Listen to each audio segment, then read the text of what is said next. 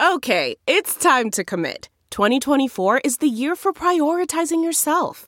Begin your new smile journey with Byte, and you could start seeing results in just 2 to 3 weeks. Just order your at-home impression kit today for only $14.95 at Byte.com. Byte Clear Aligners are doctor-directed and delivered to your door. Treatment costs thousands less than braces. Plus, they offer financing options, accept eligible insurance, and you can pay with your HSA, FSA. Get 80% off your impression kit when you use code WONDERY at Byte.com. That's BYTE.com. Start your confidence journey today with Byte. Ladies and gentlemen, record geeks, retired plate spinners, and millennials who want to impress their parents with their record collections. Welcome to the Rhino Cast podcast, brought to you by Rhino Records. Get ready for new releases, deep tracks, and conversations with your favorite artists and bands, and balloons for the kiddies. And now, your hosts with the most, Rich Mahan and Dennis the Menace. On this episode of the Rhino Podcast, we talk with legendary soul man Sam Moore about his career with Sam and Dave and the stories behind all of the legendary music they made together.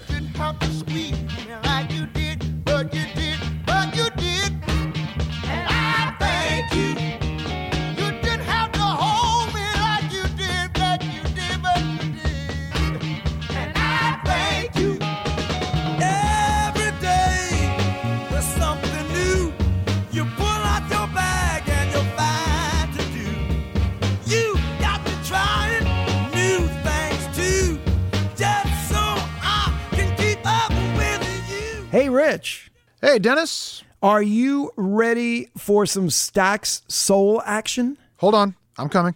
I was waiting.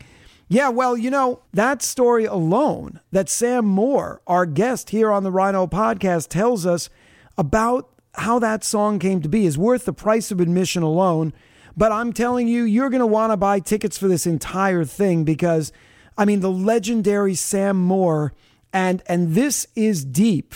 This podcast, we're going in this great conversation we had with Sam Moore. We go deep into Sam and Dave, how they came together, the hits they created, their hard-hitting live act. There's so much to talk about with Sam, and he was so generous with his time and his enthusiasm. I think that everybody's going to really enjoy this one.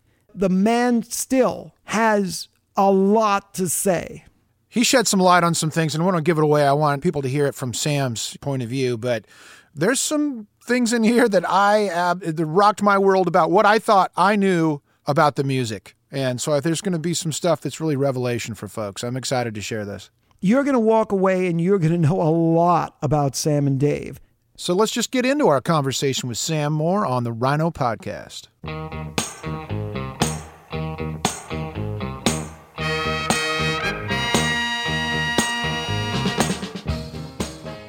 Well, we are here with the legendary Sam Moore on the Rhino Podcast. Sam, where are you? Where are we talking to you? In Miami. Then we've got a great segue. Okay. You are, as far as I know, you are the only man from Miami in the Rock and Roll Hall of Fame. Now, Overtown, what was it like there growing up? Back in the day, fellas, what they have today we didn't have back in the day. If you were looking for a record deal... 9 times out of 10, you didn't get it. And if you had a local record company here, sometimes they would take a local guy and record him, and they would go from maybe Miami to Jacksonville. So that's the beginning of this conversation. How it took Dave and myself, about 7 years before we got a legitimate record deal. Wow. And let's see if I'm right here. This is like a little test of research. I think you began at the King of Hearts, which was a black nightclub in Liberty City, 20th Avenue. Am I right? That's true. Well, you know, at first, it was not a black nightclub. In those days, they called it country and western music. Wow. You know? And the man, soon after... they bought it. He became the manager of Sam and Dave, John LaMelo. And he turned it into a black club. But that's where it began with Dave and myself. Was that the amateur nights where you met him originally? Listen, guys, what happened was this. My buddies and I, we telling lies to see who can outlie the other, how bad we are and how this. And I'm the smallest guy in the group, so I take dares. So we walked by this club, and up on the window it said, MC wanted, to necessarily be able to tell jokes, to run the amateur hour. So my boys, we together, said, Sam, yeah, look at that. I said, what about it? He said, I bet you won't go for that. Well, I want to be one of the boys. So I said, I'll do it. Yeah, I will. So I walks up, and the guy's father, Mr. LaMelo, the old man, is sitting there. So I walked up and I said, hey. And he said, yes. I said, I can do that. Do what? I can do what you said right there in your window. He should have not hired me then when I said that. Knew I didn't know anything. He said, have you ever done this before? Yeah. Where? Oh, you were faking it big time, weren't lying. You? Lying. You know, faking the line. You know? hey, lying. So I said, yeah, I can do that. He said, where you worked before? You're an entertainer? Yeah. Where did you do this kind of stuff from? Eating Rock, yes. And Fountain Blue. Oh, really? You pulled some nice hotels out of your pocket there, Sam. I did. I did work them, but I was working the Cabanos, you know, like on Saturday to make that little extra money. So he said, you sang? Yeah. Are you a comedian? Oh, yeah. I can do all of that. What has happened, guys, I got caught in a lie. And I got to tell another lie there on top of that lie, and another lie on that lie, because I don't know how to come out of the damn thing, okay? That's what happens. That's what happens when you do that. That's what happens. So he says, we'd like to give you a try, so can you come? Yeah, whenever, man. He said, what about tomorrow night? So you see how quiet I am now? Yeah, right.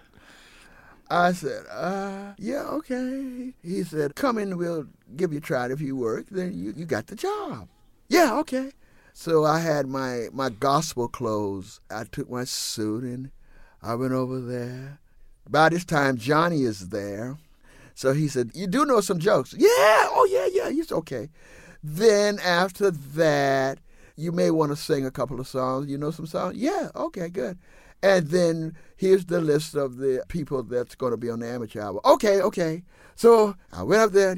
Good evening, ladies and gentlemen. And my name is Sam Moore. Everybody say, yeah. Knock, knock. People say, who's there? Me, if you don't care. Oh, God. Oh, God. Oh, boy. Good material, Sam. Good material, big man. Then I said something else, so I sang Danny Boy. Then I got ready to bring the artists on. Well, that's the first night. Second night, I did the same thing. The third night, Johnny called me. He said, to see you in his office. I said, okay. So when I walked in, I said, how you like it, boss?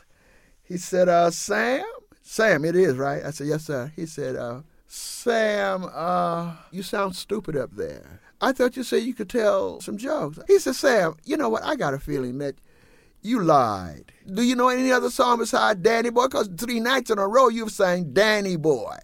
I said, yeah, I know You'll Never Smile Again. He said, yeah, you did that 3 nights in a row too. Sam, first of all, stop telling the joke. You're not funny. That's not funny. Number 2, I'm losing customers because you're not funny. You sound stupid. Well, what other songs you know? Oh, yeah, Sam, just don't do it. Well, I got a chance my last night, and that's how Sam and Dave began, because when Dave came out, he had been winning, and I had heard about this young man from the gospel side that was going into the black clubs here in Miami. At the time, he was with his brother's group, the Hummingbirds. I was at the door, and he walked up. I said, yes, sir, what can I do? He said, my name is Dave. I said, okay. Last name, he said, Prada. I said, who? Prater. I said, oh, I remember you. I said, what song are you doing? Doing Dogging Me Around. I said, oh, but I had heard he was winning with Sam Cooke. It means Sam Cooke. Well, when Dave got up there to move on here, I got up and I said, ladies and gentlemen, young man, Dave Porter, tonight, I know you remember him from the clubs. He's doing Sam Cooke tonight. He's going to do Jackie Wilson. And he's going to be doing Dogging Me Around. Well, here we go, fellas. Dave got up there, and Dave said, you better stop your dogging me around. That's good. You better go your dogging me. Now, when it gets to the verse, it says, I can't help it. Well, you got to understand now, Dave has a process that's now receding into a recess. He's sweating, and the grease from the process is coming down the side of his face. And I saw this, and the audience, the people in the audience, especially our black audience, is saying, get his ass off the stage. What is he doing? You ain't no... So I walked up, and I'm trying to help the brother, you know, hey... So I said to him, now this is happening on stage. I said, look, I know Jackie Wilson's song. I know the words to it. I'll stand behind you. When you get to the verse, just give me a nod and I'll give you the words. Okay. I said, give him one more chance. So they, so they did it again. Got to the verse. And I stepped kind of back. And when he got to the verse, I said, can't help it. He said, can't help it. I said, much longer. Much longer. Spin. My baby's in a spin. I said, no. Now we're here and out there talking. Now I'm stepping back. I don't want these people to think anything. My foot got entangled into the cord of the microphone. It was going to the floor. Now the poor guy is having a problem as it is. He see the mic leaving him, going to the floor. I see the microphone going to the floor without touching it. So I go down to pick it up. He goes down to try to pick it up. And, gentlemen, that was the beginning of Sam and Dave because the audience went crazy. They thought it was an act. We were still working at the King of Hearts, right? Okay. Johnny was trying to do everything he could. And what happened, we had been to Roulette. We had cut for Henry. And we had been on TV. And we were on an amateur hour, and we were winning. Hey, guys, Sam and Dave was winning, man, until we had an opera singer, and then the opera singer lost to us, but we lost to the monkey. No way. Yeah, as no, so many do. Yeah, we lost to the monkey. So after that, somebody heard about us, Tom Dowd, Jerry Wexler. They came by. They heard us. Now, when they walked in, Ahmet was there with them, and we were singing the song, Don't Play That Song For Me by Benny King at the time. And the next thing I knew, we got signed to Atlantic. Jerry Wexler decided you were better suited for Stax, and I think your signing bonus was like $3,000 or $5,000, and then you got. I think it was. Right, and you got like a 3% royalty rate. That was a lot of money back then. At that time, oh yeah, when we got our first little signing bonus, man. Oh gosh! And the first thing I did, I don't know what Dave did with his. I took my money and I went downtown here in Miami. I bought a ring and I bought some shoes and shirts and. Oh man. Now, of course you did. Oh, you know I did. And man, we went to the club that night for the sign after the signing to congratulate and have a party. And man, we up there singing. I even forget the song we was singing. Oh, the club was packed. Oh boy, Sam and Dave. And I threw my hand and clapping. And the diamond in my ring fell out. Oh, no. That was some good ring you bought. Hey, the thing fell on the floor, man. And the people looked down and started laughing. And my little shirt, it got wet. It didn't fit no more, you know. And I was trying to hold it apart. And guess what I did? I went and got a process. Mm-hmm. Oh, boy. I had my process. Oh, man, you couldn't tell me nothing then. That process started eating my head, and I started scratching, and that was the beginning. Back then, you didn't really care for rock and roll or even soul. You were about call and response. Now, that's a gospel church thing. Can you help the audience learn about call and response? You are so right. Listen, like I said, I'm a gospel singer, but I wasn't as famous as the gospel singers back in those days, like the Blind Boys and the Soul Stirrers, and I wasn't that famous in my group. But I was a call and response man, so when we started, we're down to Memphis. Now, you got to understand something. I heard about it, and I had done my homework on Atlantic. They had Ruth Brown and Big Joe Turner and Clyde McFadden. Dance With Me, Henry. Yep. Yeah, and all that stuff. Oh, man. Well, when I went to Stax, they tried to make Dave and I harmonize. A lot of people don't understand Sam and Dave never harmonized. What we did, we blended. Exactly. With call and response, like yep. You in church. I sing and call and response, sing Sam, sing Dave, and that's the audience part, So they did everything they could to get us to try to sing harmony with Dave, and Dave was a low third, I would just say a third class baritone singer, and me singing all up in the air and, out of control. It wasn't working. So Isaac Hayes put it together. Yeah, they handed you Isaac Hayes and then Dave Porter, right? Yeah, man. When I first met him, you guys gonna laugh about this. When we first met him, we went down there. I'm already hurt because we're going to Tennessee and the country to me to not understanding. So I remember so well, Jim Stewart was standing outside. He and his sister owned the Stax. That's where it came from. Jim Stewart and Estelle Axton. So I stood there and we were being introduced. And everybody seemed to be, they had heard us do local stuff here and it didn't go nowhere.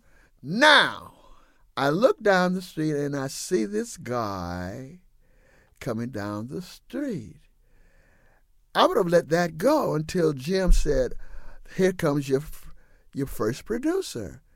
And he had a shaved head. With a shaved head. Even back then, in the outfits, right? Back then, yes. And he had this beard. And I looked, okay, I could have got away with that. Because, Rufus, he had his shaved head and all that stuff too. But yeah, Isaac had on this pink netted shirt. Had on a pair of, looked like they were green pants, pink and green to me, and he had a white belt around and I said, who is that? And Jim said, that's one of your producers.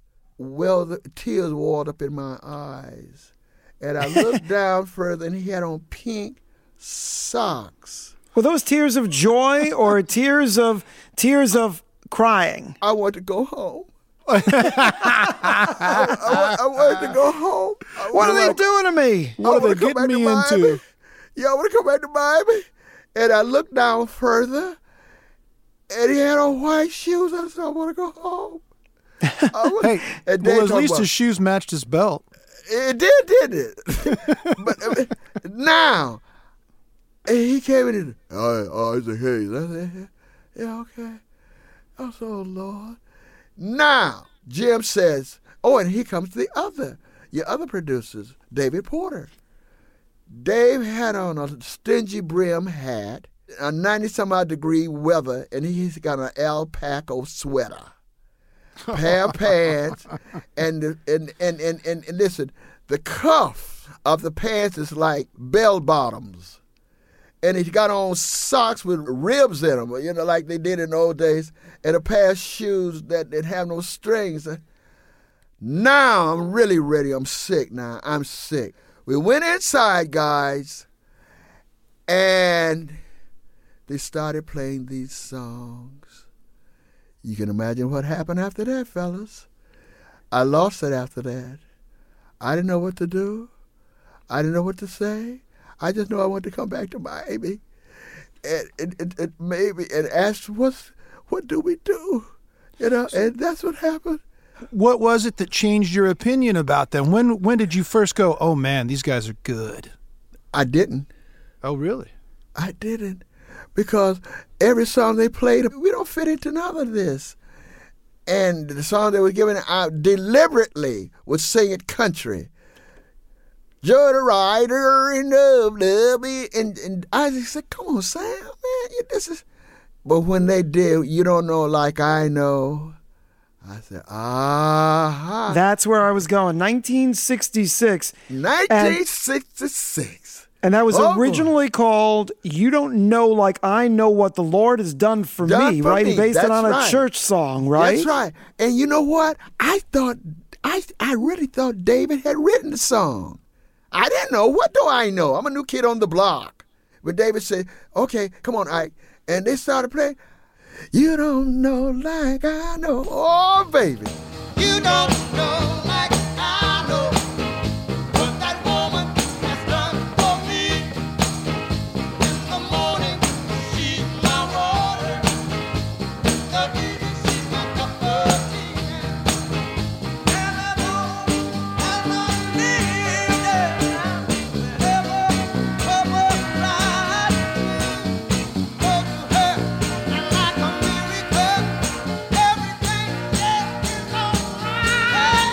You had the ultimate backing. You had Booker T and the MGs, and then you had the Bar Kays. I mean, at what point did you know that you had a cracking band? I didn't know that. They all called it the Memphis Sound, right? Okay, if you want to do that, that's fine. But it was actually Isaac Hayes' sound. Isaac put all that together. Amazing. Yeah. Amazing. Isaac was the one. He would sit at the piano, and this is a man that didn't read music, anything. He would, I don't know what word to call it, but everything he did was from the cuff. And he had these big hands at that time that could reach across the keys and ask the horns to do this or ask the horns to do that or lay out here. It was Isaac Hayes. March 1966. I want you to tell me the story.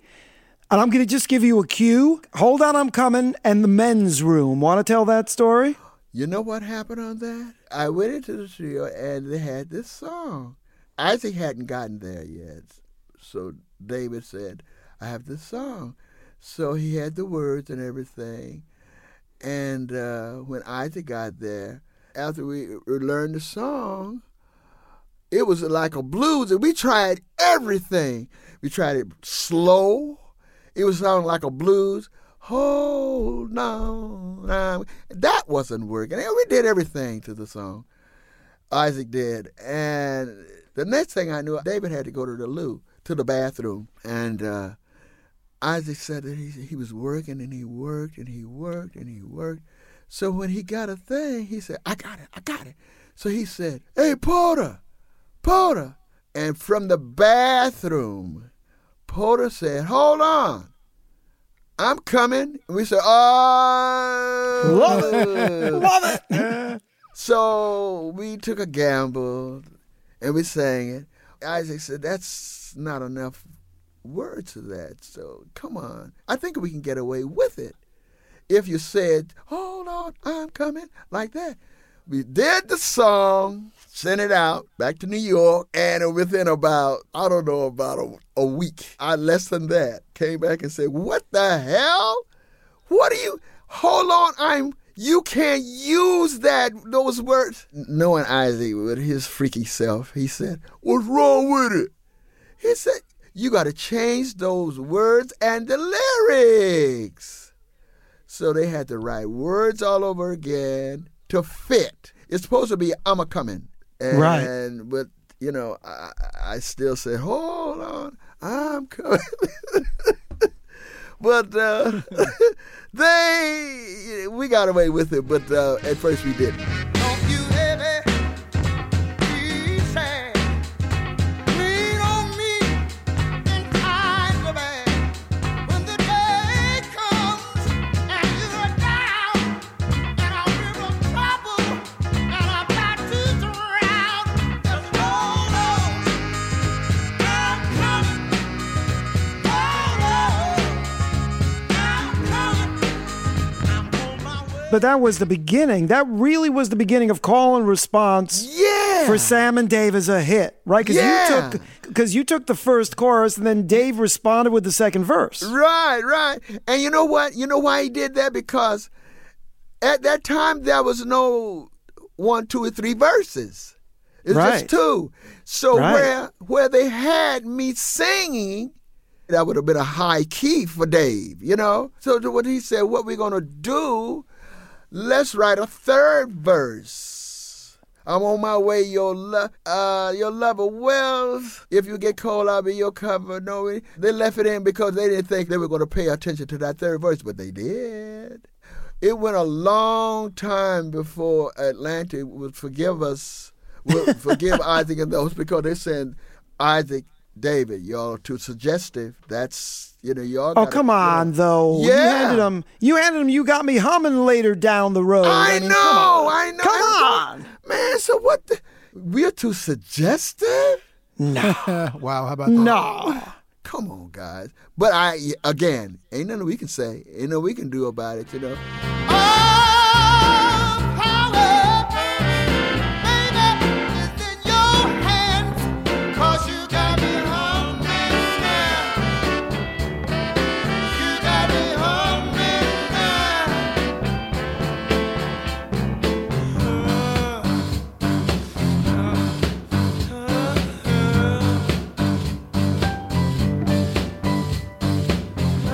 And you recorded live, right? You recorded live. It was one take on the fly, was it not? On Something Is Wrong With My Baby took 36 cuts. Wow. Because what happened, Dave had a lisp in his speech. And something is wrong. You see what I'm saying now? Something is wrong. And they were trying to get him to say something. But see, every time he would say something, it would bleed. You know what I'm saying, guys? Y'all, you know, it would bleed.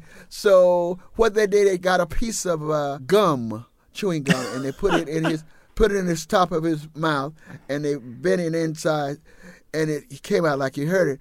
And the song actually originally didn't belong to Sam and Dave. It belonged to Lew Willie John's Mabel John. I heard the song as she was rehearsing the song. And that night, Isaac called and he said, will you come down to the studio? And so I went down and he said, Sam, sing this song. You know that song I was doing for Mabel? I said, yeah. He says, this is the words to it. He said, and I'm going to sing Dave, because Dave wasn't there. I was singing Dave's part. And that's how that became Sam and Dave's song. When something is wrong with my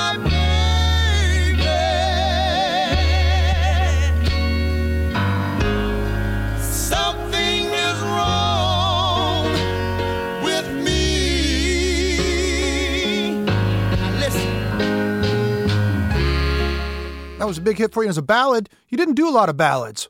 Nah, but I wanted to, though. I wanted to. But I really wanted to. But you know what? I'll show you how much I knew at that time. You can't make a living off of ballads, you know. At that time, that's what they told us. Soul Man, why don't you tell us about that one, which went to number 1 on the R&B chart and number 2 on the pop chart. Now, guess what I'm going to tell you about that. Listen to this. When they presented the song to Dave and I listened. The word had never been uttered. That word soul, I didn't know. You know, and I didn't like it. And I voiced my opinion about it. And they said, well, just try it. Sam, God, try it. So I said, okay. Little did I know it would become a song like Blowing in the Wind. It was going to become a patriotic song. I didn't know that, you know. And you know when I found that out? I found that out about 5 years ago. Wow. Yeah, wow. 5 years ago. So Cropper, let me straighten that out for you. There was an opening always where the words were. And Jim was having a problem as engineer. No, I'm sorry. Yeah, it was Jim Stewart. He was having a problem. He said, tell him to fill it. Fill in something. Don't just leave it open like that. And when that instrumental would come in, guess what? Who was standing in front of me was my dear friend, Steve Cropper. Mm-hmm. Okay? Now, you got where I'm coming from? Oh, yeah. So I'm standing there, and I said, "Play it, Steve." Bang. And he hit that solo. He, not really. No? I, at the time, I thought he did too, but I found out later on. They kept that while he was around, but I found out later they had someone to come in to redo it. No kidding. No kidding, really? Yeah, guys, y'all the first one to know about this. That is a legendary story. Yeah. Whoa. It was, they brought in somebody to redo it. They brought in a young man. So he was the guitar player for Isaac Hayes. Wow. And his name was Michael Toes. Wow. Yeah. How about that? Used to play with the Bar Kays. Yeah. I think they say Michael was 16 or 17 years old when they brought him in. I'm a soul man. I'm a soul man. Play me. I'm a soul man. I'm a soul man. Oh, I was brought up on a side street. Listen up. I learned how to love before I could eat. I was educated. Woodstock. You know, that song got a huge shot in the arm in the late 70s when the Blues Brothers featured it in their movie. Dan Aykroyd has said that you guys were a huge influence on them. I don't know whether either one of you guys remember the club in New York called Mother's Place. You know what? Father's Place out on Long Island. My Father's Place, right, on Long Island. There at My Father's Place, I remember one night we were booked out there the first time, and we sang the song. And by this time, the Blues Brothers, Danny and John, had done the song on Saturday Night Live. I'd seen it, but hey, you know. We finished the show, and I remember so well, these college kids, they said, "Sam, Dave." We would try to get in our car. Hey, man, you know that song y'all got from the Blues Brothers? What song is that? Yeah, no, you know that song. You know that song, the song they did. Yeah. Y'all did a better job than they did. And I remember so well, Dave said, "Well, not as good as we did because it was our song." You had a total of 10 consecutive top 20s on the R&B charts. Mm-hmm. And I have to say my favorite A-B side, which was a gold record, was I Thank You. And the song for me to this day is Wrap It Up. Oh, you remember that? You know what? Wrap It Up came, we were in Europe, and we had done all the recordings for Stax to give over to Atlantic to put out, but they needed one more song. So Tom came over to Europe.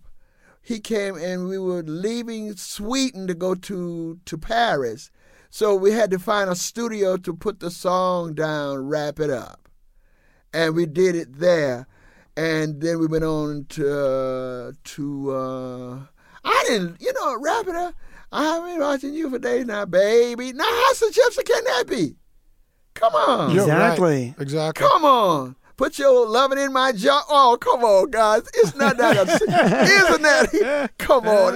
Totally innocent. That song is a hit on its own, and it was proven to be a hit when the fabulous Thunderbirds covered it and knocked it out of the park. Right. Man. That's right. And I'm going, oh, and you know, Annie Lennox. I think Annie Lennox and the Eurythmics did it, didn't they? Yes, they did. I think they did. I think, yeah. They asked what I come to the theater in LA, and I went there and did Wrap It Up with her. She like to blew my brains out on that song, wow. Man. That girl could sing. Yeah, she's amazing. Oh, wow.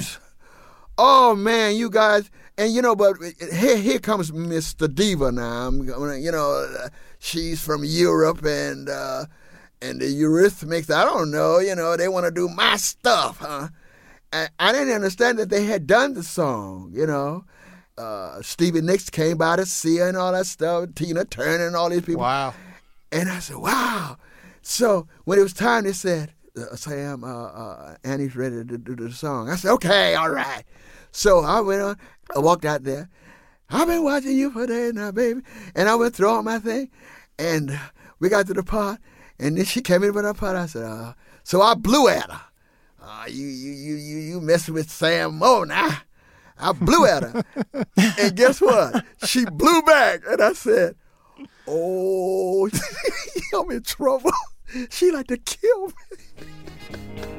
I've been watching you for days now, babe.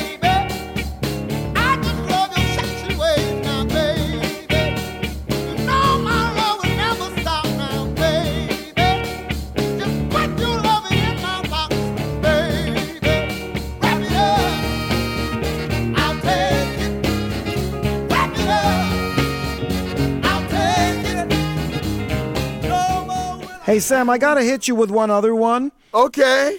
I'm going to give you the lyric, and you'll know what song it is. Okay. Love and affection to the bone, to the bone. That is my favorite. Love and affection to the bone, to the bone. So, sister, the brown sugar. I think the Rolling Stones owe you some major royalties, because I own like 4 copies of that single, and I play it nonstop. They did the song, too? No, but they had brown sugar, my friend. They sure did. They sure did, didn't they? Where do you think that they got that from? That's right. You know what? You're right. That's right. I never thought. Oh, my God. I never thought of it. Not trying to cause a lawsuit here, Sam. But, oh, my. Yeah, but all kidding aside, you talk about lyrics, right? Love and affection to the bone, to the bone. To the bone. Keep on socking it to me all night long. All night long. So, seriously. Now how suggestive. But and I would remember 1968, Sam, think about it. I was a kid. I didn't even know what those lyrics meant until maybe about a year ago. I just learned. But I love it. And then that thing where you stop in and do the slow part. The middle end where you're way up there, you must have had some things that were really tight for that to get up all that high. Well, they didn't have Hanes panties at that time, so I just had on, had on whatever. What if I had on whatever? You're gonna edit this out anyway, so that's okay. No, we won't. No, we won't. Somebody said, "What's in the dark will surely come to the light." Now your days are brighter and your burden is lighter, and the whole world knows you out of sight.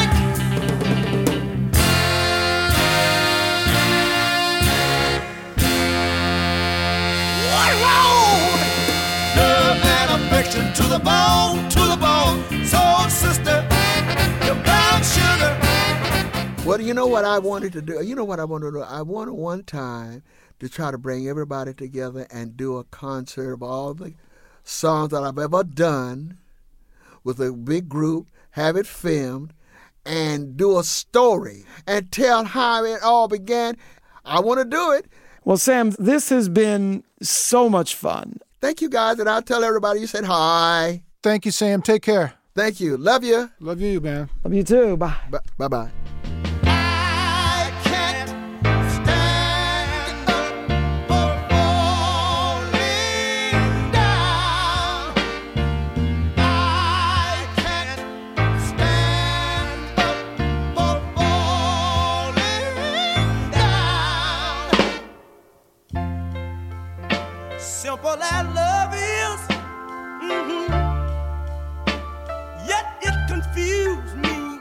Well, I don't know about you, but the one thing I want to say to Sam Moore for spending time with us is I thank you. Yeah, and it makes you just realize when you start talking to him about all the hits they had, you forget how many hits they had. Sam and Dave were such a huge part of the 60s and early 70s music scene, not just in R&B and soul, but they influenced a whole generation of rock musicians afterwards as well. Yeah, it really is like going to church. I am never going to be able to listen to a Sam and Dave song without thinking about call and response. I mean, I learned so much. And again, just we get to do this. And what could be more amazing than talking to people like Sam Moore? Thanks very much for tuning in. Don't forget to listen and subscribe on iTunes so you don't miss the next Rhino podcast. Executive producer for Rhino Entertainment, John Hughes. Produced for Rhino Entertainment by Pop Cult and Rich Mahan Promotions. All rights reserved.